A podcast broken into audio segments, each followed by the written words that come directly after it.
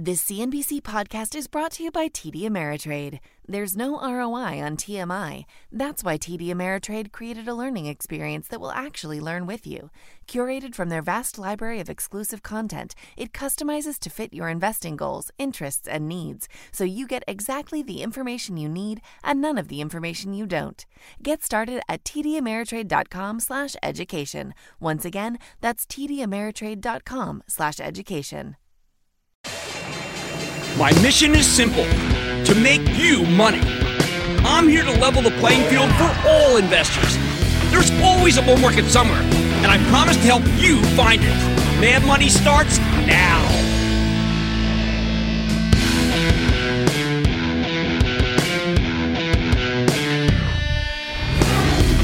Hey, I'm Cramer. Welcome to Mad Money. Welcome to Cramerica. We're out here in San Francisco uncovering all things tech and innovation. Hey, listen, other people want to make friends and trying to make you some money. My job is not just to entertain you, but to educate, teach you, and put all of this out here into context. So call me at 1 800 743 CBC or tweet me at Jim Cramer. After a day where the averages opened hideous, and then roared higher. Dow gaining 116 points, S&P rising 0.68%, Nasdaq falling 1.13%. We got to talk about what's making this market tick because it is just nutty. Right now, we're ruled by tariffs and trade, with the Federal Reserve at last playing second fiddle, but not diminished entirely. So when we get re- weak retail sales numbers like we had today, freaking people out and triggering a ton of short selling at the opening, it sets the stage for a terrific romp. Once we learn mid morning that the president's auto tariffs might be delayed, implying right here right here, this is what caused it, implying that the president may be trying to put global pressure on China, giving him the upper hand in these on again, off again trade talks. Bingo. Look at that. So here's what I want to do. I want to walk you through what happened in this crazy session because it is a perfect encapsulation of the new normal. So let's go to the tape. First, we got that feeble retail sales number I mentioned from the Commerce Department was down 0.2%. Hey, that's the second decline in three months. Widespread weakness, and get this, autos, home centers, and internet stores. It's downright ugly. Immediately, interest rates plummeted. It was incredible. See, we don't really want to see that because it says the economy might be going into recession. But, you know, the benchmark 10 year Treasury now has a 2.37% yield, and that's the lowest of the year. That's extraordinary. Remember, just six months ago, Fed Chief Jay Powell was worried about the economy overheating. Then he ratcheted up interest rates one time too many, and now we've got these negative retail sales to deal with.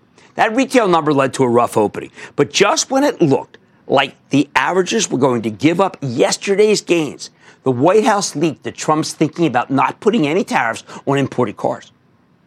Given that he was expected to hit them with a 25% duty any minute, it was a major positive, and so the market screamed higher. Just when the Dow Jones average was about to roll over, he saved it again. He's the Houdini of the Dow Jones average. Now, I can't emphasize the importance of this leaked news.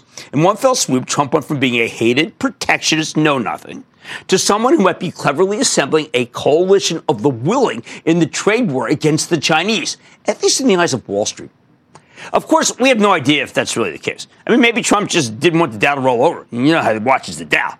Either way, with those auto tariffs on hold for Japan and Europe, euphoric buyers stepped in, picking up the stocks of, of, of tech companies with big European business. Yes, Facebook and Alphabet. Now, don't forget about those retail sales numbers that caused bond yields to plummet. Suddenly, stocks with safe, consistent dividends look a lot more attractive. So buyers flock to the Kimberly Clarks and the PepsiCos, the Procters and the Coca-Colas. Plus, its weak numbers mean there's no way the Fed can tighten anytime soon. I think it's counterproductive when the president publicly bashes Jay Powell for taking interest rates too high. Makes it harder for Powell to change course without appearing to compromise the Fed's independence. But Trump's not wrong. We'd be in better shape if the Fed would give us a rate cut. After these numbers, it would be justified. It was obviously a painful mistake to raise when Powell did, but no one can ever admit to that. Although you can bet that Trump will be running against Powell and the Chinese in his 2020 election bid. Here's the thing about this kind of environment. It's perfect for companies that don't need a strong economy to make the numbers. In the old days, the biggest winners were just FANG. That was our acronym for Facebook, Amazon, Netflix, and Google, now Alphabet. And all of those stocks roared higher today. Alphabet led the charge, by the way. Numbers may be too low there. Even Apple came charging back after opening down a couple of bucks. Why not? If the president's really playing nice with the Japanese and the Europeans, that gives them a stronger hand with China, and Apple's less likely to get hit with tariffs from both sides or even a boycott. These days, we also round up the usual suspects. We have a whole cohort of the cloud kings that you've heard me name over and over again. Uh, they become go to names. When people are worried about an economic slowdown, well, the cloud is a secular winner meaning companies keep investing in this money saving software even when business slows down. So Workday, Splunk, VMware, Twilio, and Adobe jump high because people expect this to slow the economy. You want to buy those stocks to slow the economy. Hey, by the way, smaller cloud players like the Trade Desk, which you spoke to yesterday, they skyrocket too. TTD rallied nearly, I don't know if you saw TTD last night on the show, but this stock rallied nearly 8%. But you know what? That should never been down to begin with. What else?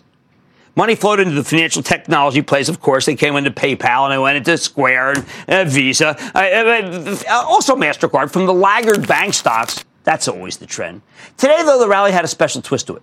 We know that anything healthcare has been in the doghouse, courtesy of the Democratic presidential candidates, most of whom support single payer. Regardless of how you feel about Medicare for all, I can guarantee you that the health insurance companies and big pharma are not, not at all far. Uh, they're, they're, let's just say these stocks surge because they're precisely what works in a slowing economy. They're the right. They're the right cohort. There's only one skunk in the party. The actual catalyst for this move, retail. Macy's reported a big, huge beat this morning, and initially the stock looked like it might rally two points. But then CEO Jeff Gennette told his department store, said that his department stores could be vulnerable to tariffs on furniture, and then the stock gave back all it gains and then some. Remember, Ralph, Ralph Lauren got crushed yesterday because they mentioned their made in China sweaters and footwear will be hurt. Macy's went a step further. Gennette said his forecast is predicated on there being no additional tariff increases.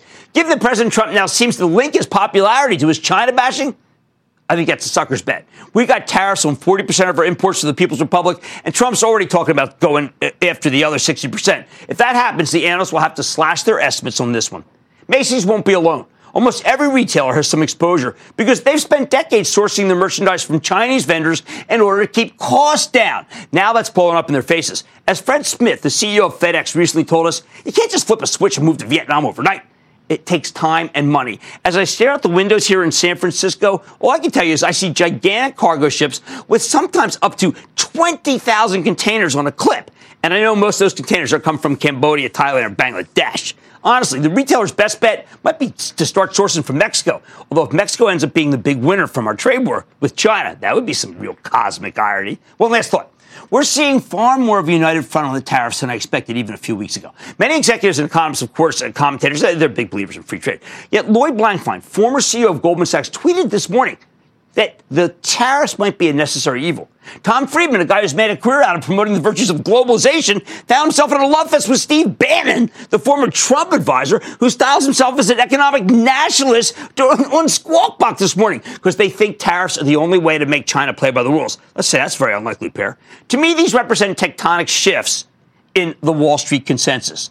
I think it gives Trump a much better bargaining position versus the Chinese, and it certainly gave us higher stock prices. The bottom line Man, we got a weird combination of tailwinds today. Some bad retail data boosted the slowdown stocks and blew wind in the sails of the rapid growers like the Cloud Kings and the classic defenses like the consumer packaged goods place. At the same time, Trump easing up on trade with China and Japan gave many other stocks a new lease on life. Hey, turns out we can get good news too. And some days like today, the stock market actually makes sense. Who knew? Let's talk to Riley in Georgia. Riley. Booyah, Dr. Cramer. Thank you for taking my call. Of course. Just want to let you know you are the GOAT, sir. You are the GOAT. Oh, man. Grace of all time. Watch out. That's patented by Muhammad Ali. Let's go. Let's go to work. um, yes, sir. Thank you. Um, I know lately, the, with the, the market being the way it is, that you've said that 10% of your portfolio should be in gold. Do you think right. it should be more than that now? And if so, do you think Barrick Gold's a good option? Uh, look, I, I, think that back. Look, you're being you're. Uh, it's Dr. Mark Bristow that runs that company. He is terrific. I think it's a great shit. You want to do that, you can do the GLD, you can hold bullion. I'm going to recommend all of those for at least 10% of your portfolio because I believe in gold, particularly in crazy times like now. Marcia in Texas, Marcia. Well, hi, Jim. I'm a stockholder of DWDP, and I'd like a heads up on their reverse stock split. And what does this mean for the stock? Okay, uh, first, thank you for that question. All I'm going to tell you is, is that this company's splitting into two. Uh, both businesses are not doing well. Uh, it's a holding of my travel trust. I'm not happy with how it's doing. I understand that after the companies break up, maybe there'll be more value created. But it has been uh, down 16%, nothing short of, yes, a disaster. All right, who would have thought the good news may actually be real? And the market made some sense today. I'm at Money Tonight. It's one of the best multi-year growth stories I follow, and its bankable executives join me tonight, fresh off the report. Don't miss my exclusive with Cisco. Then Trump has decided that China is failing and he won't relent. I'll tell you what it means for companies here at home. And as more and more people become cord cutters or even cord nevers, I'm talking to the CEO of a company that is the biggest beneficiary of the trend. Do not miss my sit down with the red hot Roku. And stay with Cramer. Don't miss a second of Mad Money. Follow at Jim Cramer on Twitter. Have a question? Tweet Cramer. Hashtag mad tweets. Send Jim an email to madmoney at cnbc.com or give us a call at 1 800 743 CNBC. Miss something? Head to madmoney.cnbc.com. Maybe you've heard of Slack, but what is it? Slack is your new HQ. One place for everyone at your company to find answers, share updates, and stay caught up. Slack, where work happens. Get started at slack.com. Cisco is on a journey to go from hardware to a company that puts the IT in agility. The stock is climbing, but should hungry investors turn to Cisco for their taste of tech?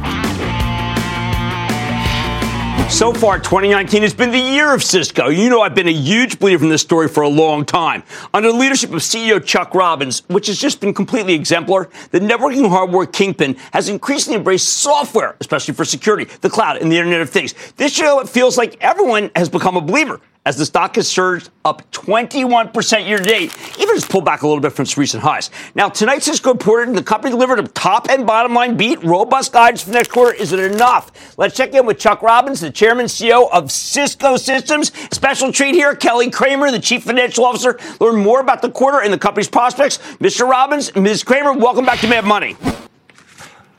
Hey, Jim, thanks for having us today. We appreciate it. All right. Of course. Now, Chuck, I, even though the world's become a tougher place, I know since we talked last, I saw a nice reacceleration in business, in orders. Talk about the, the transformation because it seems like it's even getting better in terms of, of software versus hardware. Well, you know, Jim, we have uh, obviously we're very proud of what our team's accomplished this past quarter, and we've been on this journey to increase the percentage of our business that comes from software and even implementing subscriptions on top of our core networking portfolio, which has gone incredibly well. So, whether you look at our collaboration portfolio, our security portfolio, or even our core networking portfolio, we have drastically increased the percentage of software in our business, and uh, and we've also driven a, a, ton of innovation that obviously our customers are uh, are really believing in right now. So we're really pleased with what we've been able to do. All right, Kelly, I also know that uh, the expense control has been incredible and the gross margins continue to go up. 1% expense growth is pretty amazing. How are you spinning off much more cash than I thought at this point? How are you able to do that? I think the whole business is focused on driving the bottom line in addition to driving accretive growth and, and cash rich businesses. So everyone's focused on driving, you know, it's why you see the shift to software. It's it's high margin, falls through to cash, and we're very disciplined around the portfolio management of where we're investing our, our dollars. So I think the whole business is focused on that, and you're seeing it come out in the cash flow. She just runs a tight ship. It's bottom line, Jim. I know she does. That's why I'm glad that she's with us. Kelly, I also saw that uh, you're beginning to see the gross margin gains that come from DRAM coming down. This looks like the first quarter that's really impacted, but I have to believe, given where they are, that's the first of many. Yeah, no, that's a great point. DRAM did turn around to become a tailwind for us like we expected. And given where the prices are right now, we definitely see this for the next couple quarters uh, really helping and being a, a, tailwind for us. So, yeah, we're excited to uh, start to see that benefit after many quarters of being such a big headwind. All right, now, Chuck, uh, I see the Americas up nine, uh, Euro up five. I see Asia Pacific down four, and I know some of that's got to be China. I want to put China in perspective. While China may have been weak for you, I'm going to ask you about that, how much does it really matter to the overall pastiche of what you got going? Well, I mean, we, we've talked about it, Jim. China is only about 3% of our business. So obviously, we don't want any aspect of our business to be down, but uh, it, it is a small portion. So the, uh, the revenue numbers that you just cited were really, uh, you know, mostly related to China. Uh, as we look at our order run rate for the quarter, we were really pleased with you know, around the world, our global public sector business was up 10%, our global enterprise business was up 9 and our global commercial business was up 5%. So the only area of weakness is the same area that we've seen from other uh, competitors and what we've heard about in the press, which was our service provider business. It was down actually double digits in orders uh, this past quarter. But the rest of the portfolio, the rest of our business actually is doing really well.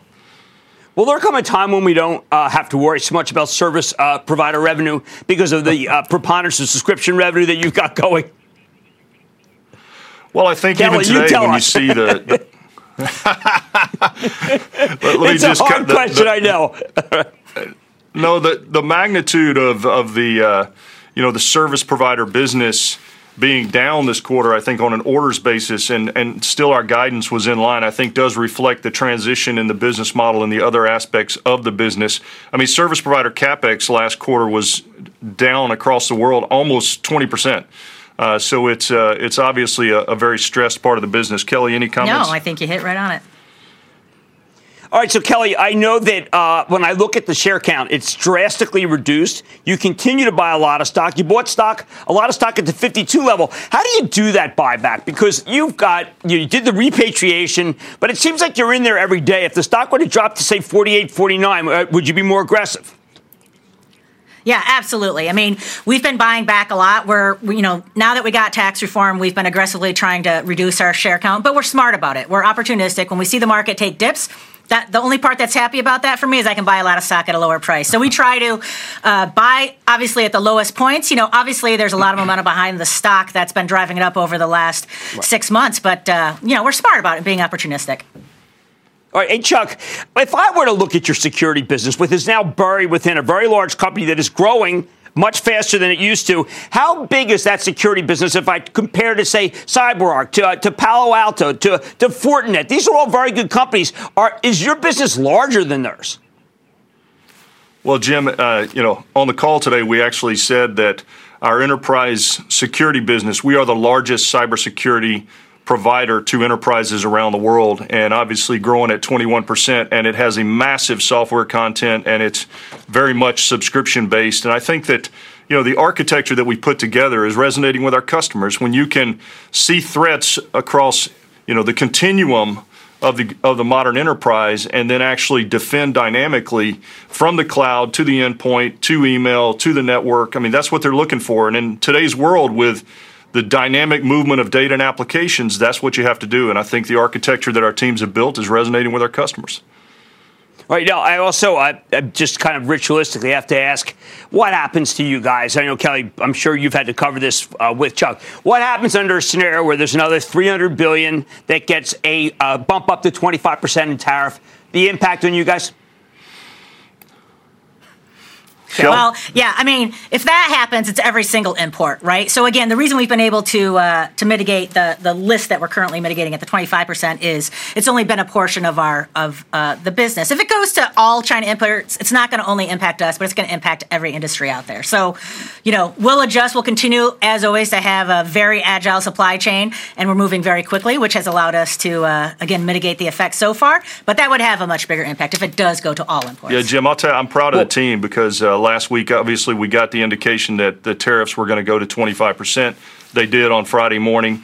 Within 48 hours, our team had executed on everything we needed to execute on to. Uh, to, to take care of it. So it's behind us, and uh, it's relatively immaterial at this point based on all the work our teams have done, and it's uh, built into our guidance. So uh, great work by the team.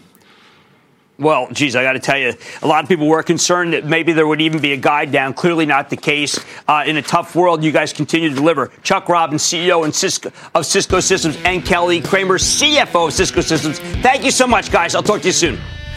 Thanks, See Jim. Mad Money's back after the break. This CNBC podcast is brought to you by TD Ameritrade. Investing isn't one size fits all. Every investor has a unique style. That's why TD Ameritrade offers two different mobile apps. There's TD Ameritrade Mobile, which lets you manage your portfolio with streamlined simplicity, or Thinkorswim Mobile, which gives you tools you need for more advanced trades and in-depth analysis. Visit tdameritrade.com/apps to find the one that's right for you. Once again, that's tdameritrade.com/apps.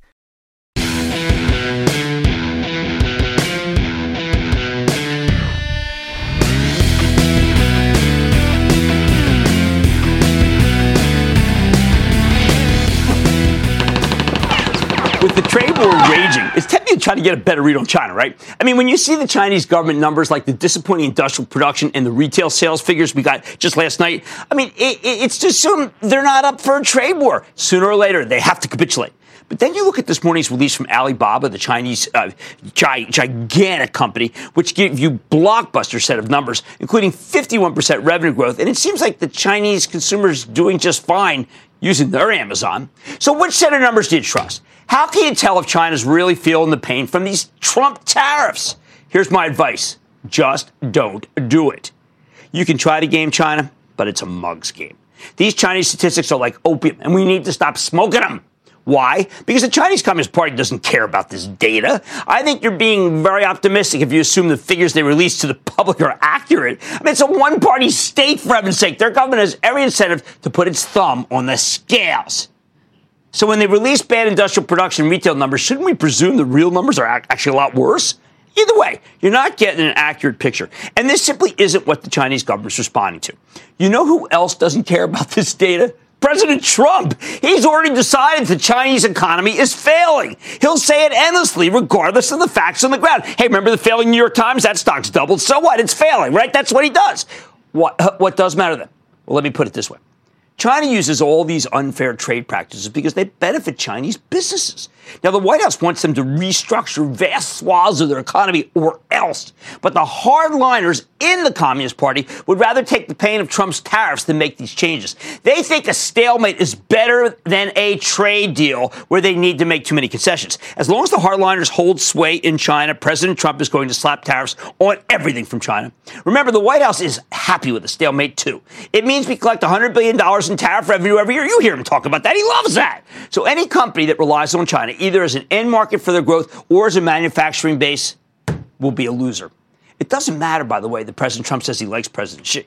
It doesn't matter that some of the minions want to make a deal. Right now, both sides think it's in their best interest to wait this out rather than coming to the table. I think Trump believes the harder he is on China, the more he will crush any Democratic candidate running. He's not the least bit concerned that prices for consumers might go higher because no one's squawking about it except the economists who come on TV. Trump, not the economists, could be right. Employment's so strong it might not matter. So you should prepare yourself because when Trump rolls out his next set of tariffs, notice I said when, not if, the market will get hit. And I bet it happens sooner uh, than you think, especially because how well received today was the news about he may not put new tariffs on imported cars from Europe and, and Japan.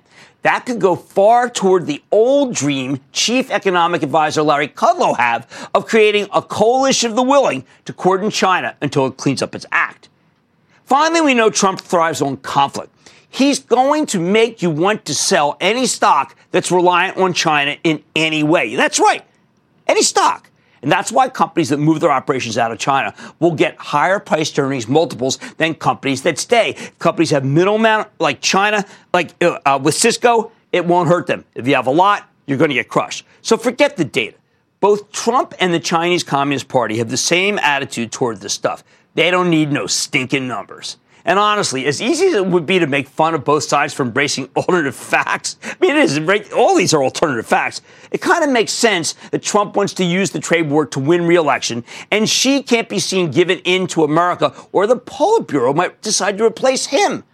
Judging by Trump's more bellicose and yes, canny ways, he may bring them to the table just before the tariffs on 300 billion more imported goods get slapped on. But believe me, he has convinced his base, and now far more than his base, that tariffs against the Chinese are good for this country. And the Chinese, I don't think they will know what hit them. Let's talk to David in Indiana. David. Booyah, Mr. Cramer from Newburgh, Booyah. Indiana. Uh, but There you long time watcher. Remember you from the Kudlow and Cramer days, reading your book, Get Rich, Stay Rich. Thank you. Just mentioned Larry. You know, Larry's got that coalition of the willing going again, maybe, to try to stop China. How can I help you? Well, you, on Monday's show, uh, you were discussing the effects of the Chinese tariffs on several uh, American products, one of which was natural gas. Uh, you indicated that uh, there's such a demand for natural gas uh, then that there's not going to be any more supply coming on, so that they, we would stop selling to natural gas to the Chinese and instead sell that elsewhere. Well, with the rules of supply and demand, uh, I was wondering why the price of natural gas and the natural gas stock prices, the companies that sell natural gas, their stock prices is below the 2018 highs.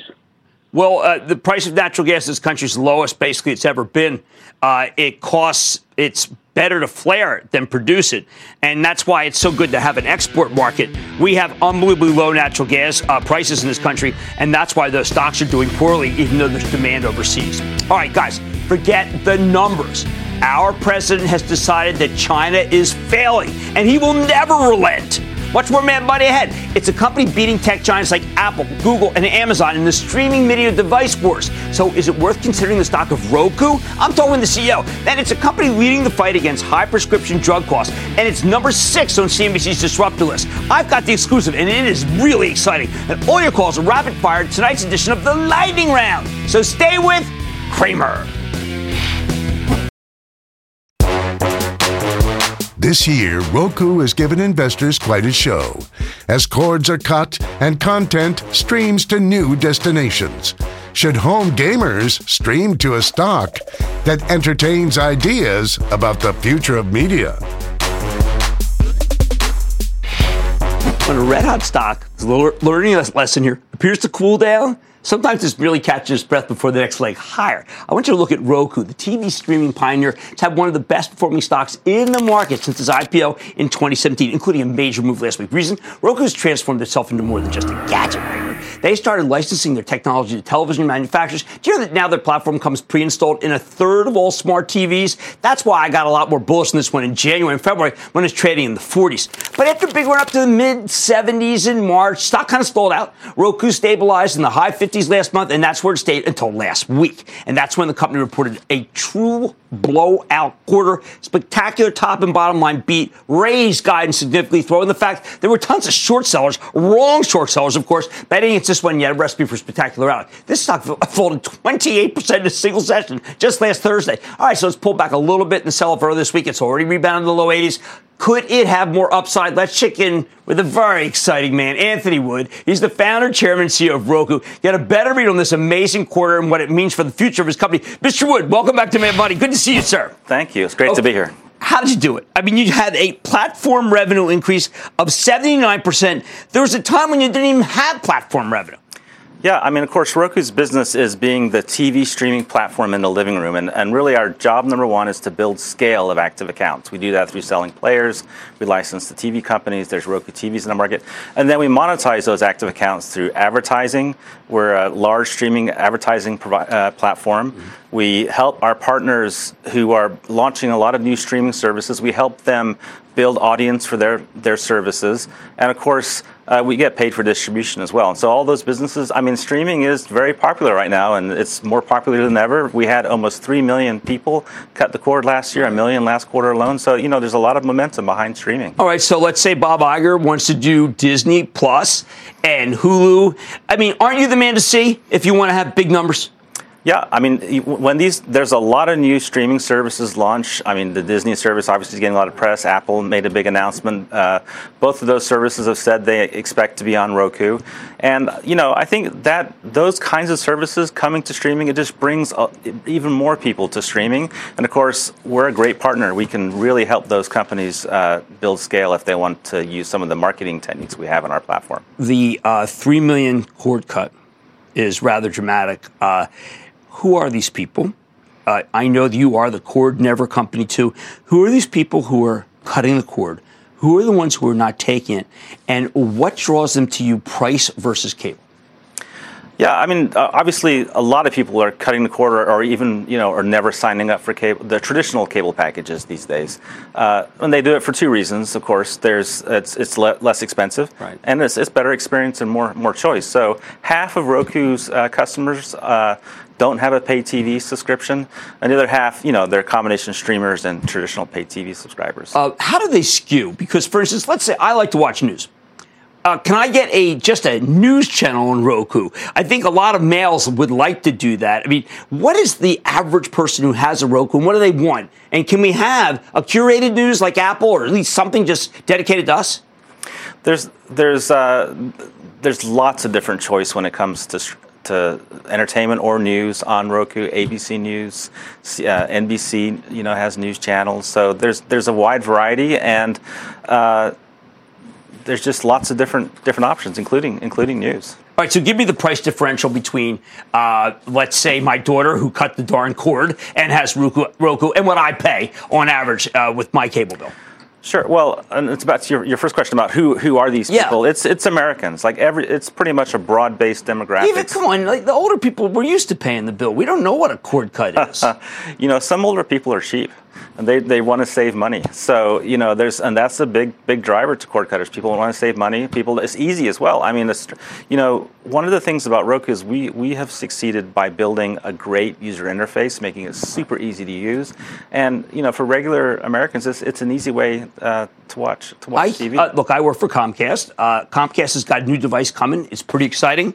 Uh, are they frenemy? I mean, at what point does uh, the cable company just say, you know what, I can't, I, I got to stop Roku? You know, I think the I think the media industry re- really. I mean, back back when we launched Roku uh, ten years ago, it was just Netflix, and I think the I think most entertainment companies were really trying to just avoid streaming. These days, I think everyone's realized it's it's the future, and they're they're heavily invested. And when it comes to Comcast. They're, they're an important partner. Uh, first, they, they advertise on the Roku platform because we have a lot of broadband. I mean, everyone has a Roku has a broadband subscription. Uh, there's the Xfinity app on Roku, uh, which lets you watch. If you have a Comcast subscription, you can watch it on. uh, And of course, NBC content's available on Mhm. Roku. So, uh, so they're you know all the media companies are, are important partners to us these days. How important is uh, programming? So you have uh, Game of Thrones, a national sensation. Do you see a spike in Roku because of Game of Thrones? Absolutely. I mean, what, the content is what drives streaming, and um, and a choice of content. Uh, you know, you asked how much does it cost to stream on Roku? You know, it it it it can be free. I mean, we have a lot of free content, Right. so you can buy a twenty nine dollar Roku streaming player. You can cut the cord, and you can watch a lot of free content if that's what you want to do. Or you can pay a little bit and get Netflix or Amazon, or you know, you get to decide how much you want to pay as a customer. Right, let- let's talk about what a lot of people miss, including me. When I started looking at Roku before the 40s, which I missed a considerable amount, my bad, I heard that every, I mean, I heard Amazon was going to destroy you. I heard that Google was going to destroy you. I heard that cable was going to destroy you. It's kind of like PayPal. Everyone was going to destroy you. What happened? How did we get it wrong? Was did we, were we not paying attention? Were the whole time were you shifting more to software? What happened? And there are still people getting it wrong, and I can't believe that anyone's listening to them because it's just not the company we thought it is. You know, if you look at if you look at the emergence of new computing platforms, like when when Windows became the most popular platform on PCs, it was a new operating system. You know, a new computing platform, PCs, new operating system. Then phones became an, a computing platform, and Windows is not running probably on your phone today. It's No. it's Android or iOS. So so because they were purpose built for those computing platforms, and for TV, eh, Roku is the number one streaming platform in the country because we have built a purpose-built operating system for TV. You know, it's designed specifically for TV. It's designed for the business model of TV. It's just better for TV. And people, people, this pattern happens every time, and we have the only purpose-built operating system. And, and can you build skinny bundles against something like news? Can I get some really refined, smaller one? You know what I think I think we believe that all television is going to be streamed, so we don't really try and do anything around that. That's just happening. Right. What we do is try and build the best operating system for televisions, the best experience for content partners, for advertisers, and for users in the living room, and that's that's our Well, focus. Your remarkable obsession with giving the customer what they want has created a juggernaut. Congratulations to you, Anthony. Thank you. That's Anthony Wood. He's the founder, chairman, and CEO of Roku. Thank heavens. Thank heavens. At least I didn't miss the last 40 points like everybody else. Mad Money's back into the break.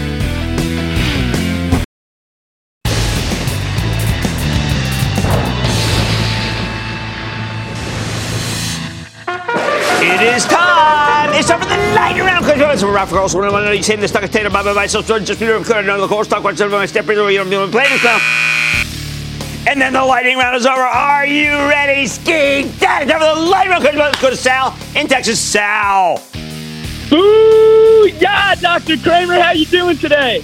I like that. I like your spirit. What's going on? Hey, man, um, the stock I'm calling about has been living in the house of pain. At roughly $39 a share, is it time to buy me some Schlumberger? Uh, you know, like misery does not love company. My Chapel Trust owns it. It yields 5%, willing to sit tight. But what a disappointment it's been. I don't want you in my own house of pain. I say you go and, let's say, be in BP. At least it's got a better yield and some growth. How about Jim in Florida? Jim! I'd like to thank my mother for introducing me to her stockbroker 55 years ago at age 13, and to you, Jim, for your continued education and advice, most recently, Twilio. But my oh, man, we got to stick with Twilio. We love Lawson. He's doing great. Let's go to work together. What do we have? PBF Energy. PBF Energy. They. Um, they did I know it, it's a local company for me. I, I don't really see. It's just not in the league. It's not in the league. I mean, if you go there, go with Chevron. I'm going to have to say no to PBF Energy. I'm sorry, but I like your comments. They're very sweet. Let's go to Art in South Carolina. Art! Jim, I'm calling about applied materials. I started buying AMAT from November 17th through September 2018. You no right. longer seem to recommend applied materials. How about switching into Avago or Lam Research or NVIDIA? Well, I, I happen to look. AMAT won some orders. Got a very big, very hard push this morning from a brokerage house. That's why it was up 3%. I prefer Lam because I like this fellow Archer who runs it. So my advice is well, uh, that both are going to do well, but I think Lam has more upside. Let's go to Jim in Florida. Jim. Mr. Cramer, a big sunny Naples, Florida booyah to you. Yeah, we'll take a look where we are. Booyah. Can't be outside Back in June of 2014, sake. you gave me the okay to, to buy more shares of a company called AmeriGas, which I did. Now it's being bought out by UGI. I'm looking at a replacement stock called TGPT. TGP. Uh, no, no, Targa. way too dangerous. Targa's way too dangerous. I do not like the fact that that yield is high is not a good sign. I don't want you to buy Targa. I need you to be in something more conservative. If you want yield, I'd rather see you in Chevron. Okay, let's go to Manny in Washington. Manny. Hello, Mr. Cramer. How are you? I am good. How about you, Manny? I'm good. Thanks for taking my call. Just wondering about HPQ. What's your take on that? You know what? Eh, there's just massive headwinds right now. Uh, I don't think that this is the time. I think we need one more quarter. I think John is doing a fantastic job. I just can't recommend it yet. I need to see a better quarter than the last one. Now we're going to go to Doug in California. Doug! Booyah, Jimmy Cramer! One of the all right, man. What's up? Love What's your up? show, man. Hey, uh, this stock has gotten beaten down pretty good. I'm starting to look to maybe take a position in it. It's MNK, Mallinckrodt. No, keep look but don't do. I mean, come on, we're high quality people. We're people who like Merck. We're people who like Bristol Myers. We're not going to go down the food chain to Mallinckrodt. I say no on that one. And that, ladies and gentlemen, inclusion of the Lightning Round. The Lightning Round is sponsored by TD Ameritrade.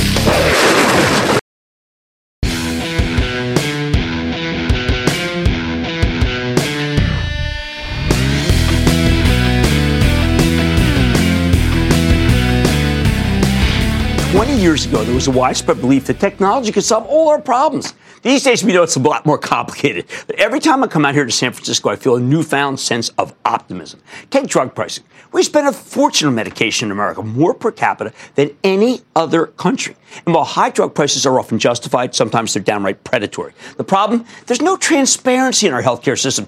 Very easy to get ripped off on the prices of anything. Which brings me to GoodRx, the privately held company with an incredible app that lets you comparison shop for prescription drugs. These guys are number six on CNBC's annual Disruptor 50 list of revolutionary startups. GoodRx has a fabulous database of pricing information across various pharmacies, while it allows their average customer, get this, to save $276 a year on prescriptions. I use it. I save a lot more than that. Turns out some drugstores charge a lot more than others in the same darn area. Best of all, the service totally free.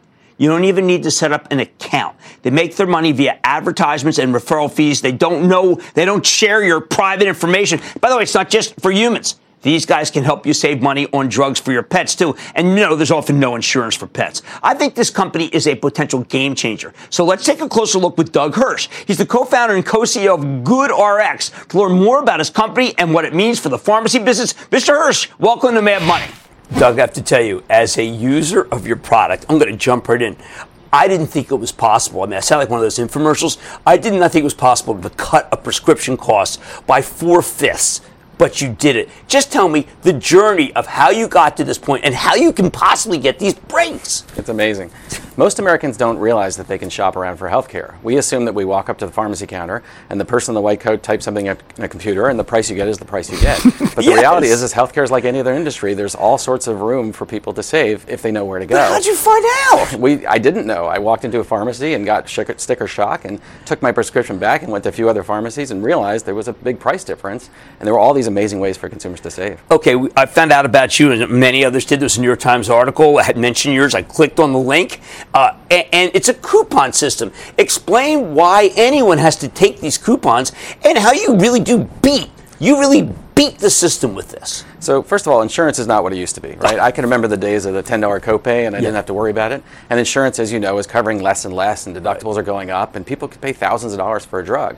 Well, it turns out what, what we call coupons are really relationships between insurance companies, we call them PBMs, and pharmacies, which allow a consumer who doesn't have insurance, who isn't using insurance, to get a discounted price. And what GoodRx did is we brought all of them together. We have literally billions of prices in our database, and put them all together and said, what's the best option? It might be your insurance, but it might not.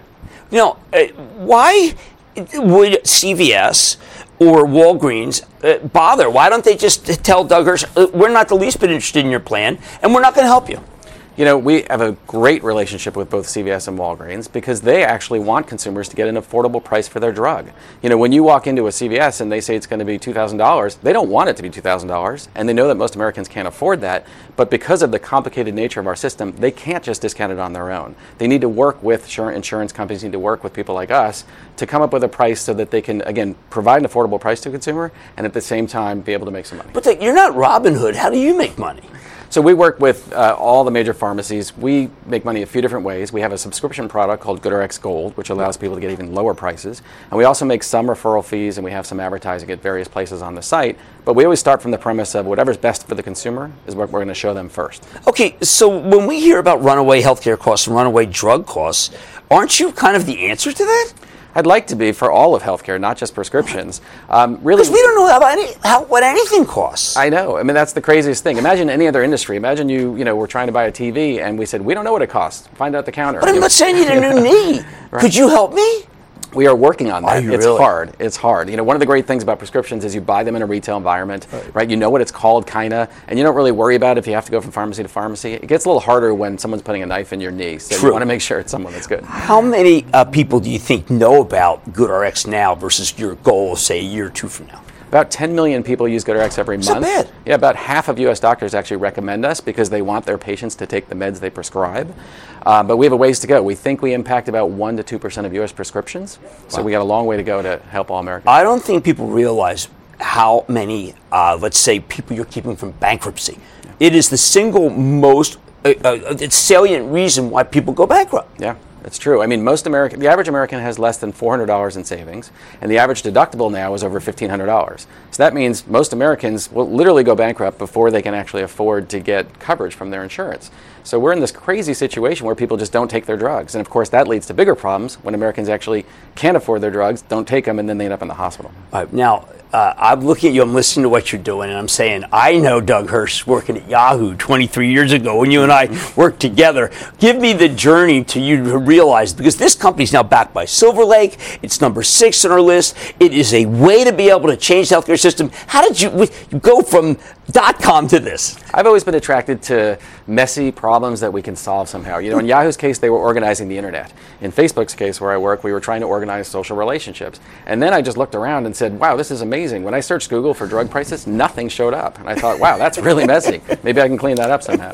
No, is there anyone out there to stop you? Does someone want to try to stop you? I mean, know- some of these drug companies don't they make less money? We, uh, to be honest, we get along great with both drug companies and farms. I know it sounds crazy. Did you broker these deals? We always think that there's boogeymen. There's someone out there trying to hurt us. Yeah, I mean, everyone wants to communicate with patients. Everyone wants to be able to uh, tell them about their information, and we are that place now. You know, people come to us, 10 million people a month, and we work to rec- anyone who can help us lower drug prices, we'll work with. Um, do do you work with Teladoc? Do you work with these other systems that we think are also saving the saving the money for the entire healthcare uh, universe? We do. We've recently started to list online telemedicine options as well, so that you can get a prescription via GoodRx as well. Uh, and so we're working with a number of different providers. Uh, anywhere, anyone across the health ecosystem that can help Americans save, we'll put it on GoodRx. Well, I got to congratulate you. I, as again, as someone who used it, you saved me. I don't even want to reveal how much, but it's.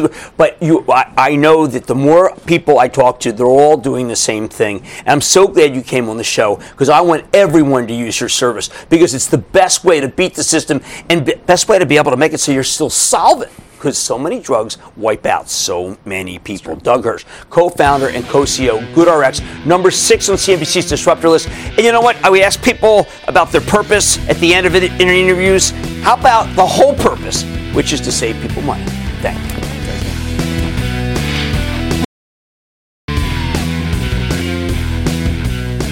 Market loves a coalition of the willing. They want Europe and Japan to unite with U.S. against China. Could it happen? I don't know, but the market sure thinks it can. Like I said, there's always a bull market somewhere. I promise I'll find it just for you right here on Mad Money. I'm Jim Cramer, and I will see you tomorrow.